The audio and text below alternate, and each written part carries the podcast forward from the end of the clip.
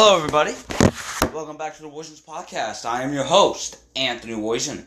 Today, we'll be talking about the solar system. Not our solar system, but the different solar systems in our universe.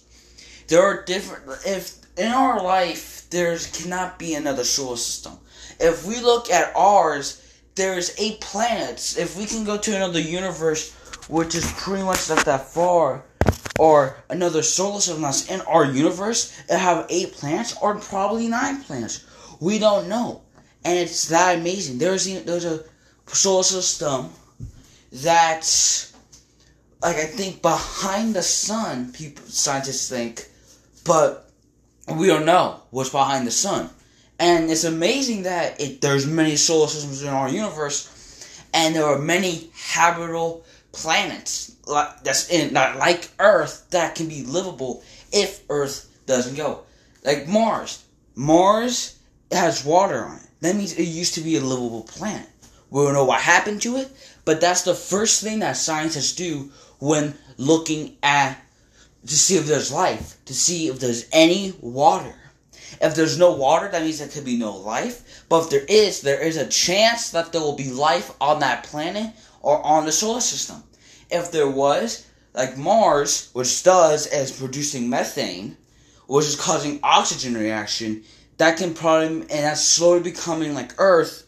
That means we can go to Mars one day, but Mars will be habitable. We live in a zone that's not too hot, not too cold, and it's even called the Goldilocks zone sometimes because it's just warm. And it's amazing that we live in, a, in that type of universe where there could be more than one solar system.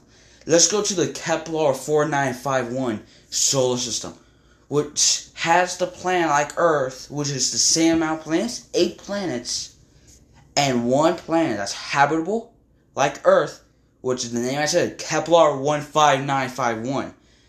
And it's amazing that it's like us, but it's so far away. It's it's like 1.5 light light years away. There are planets close to us that's close to our solar system, but not with us. Some planets have a white, some solar systems have a white dwarf.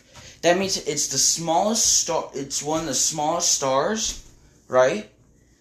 And it's very bright. Some planets have a neutron star that's really bright and some are habitable. Some even have a black hole in the middle. But the black hole is not active. Somehow it's not.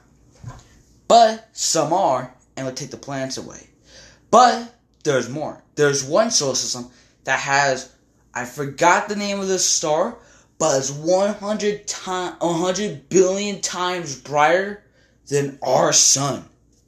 And all planet and each in the fifth planet is habitable because it's that bright, it, it makes the other four not habitable. And the fifth one does. And the others, like, the other ones are too cold, not habitable, but might be. So that's one solar system that is too bright in the solar system that only a fifth planet can be habitable, but we don't know about the other ones. Our solar system is so unique, and solar systems around our universe is very unique in a way that we can tell that there is more to come. When NASA or other scientists discover that we can go to a planet that's so close to us that it's habitable in our solar system, that means, hey, we can do a new start and not die out. But there's still more to come to the solar system, to other solar systems in our galaxy. In our galaxy. That's all I have to say. And that's all I have to say now. But if you want me to make a new episode, a different episode, like give me a category, put it in the comments, or just say anything. And that's it. And bye bye. This was the Woisens Podcast.